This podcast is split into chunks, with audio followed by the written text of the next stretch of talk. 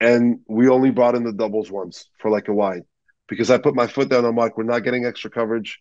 We're not giving the editor the ability to screw up the previous. Everyone liked it. We are sticking with it. And people came by and they're like, way to stand your ground. And sure enough, it is probably the best fight scene that we've done on Lucifer. But going back to what I said earlier, I was invited into the editing room, which plays a big part because editors, what they do is they want to use everything they have and they typically go to the last shot. A prime example of that is in season six of Lucifer, episode five.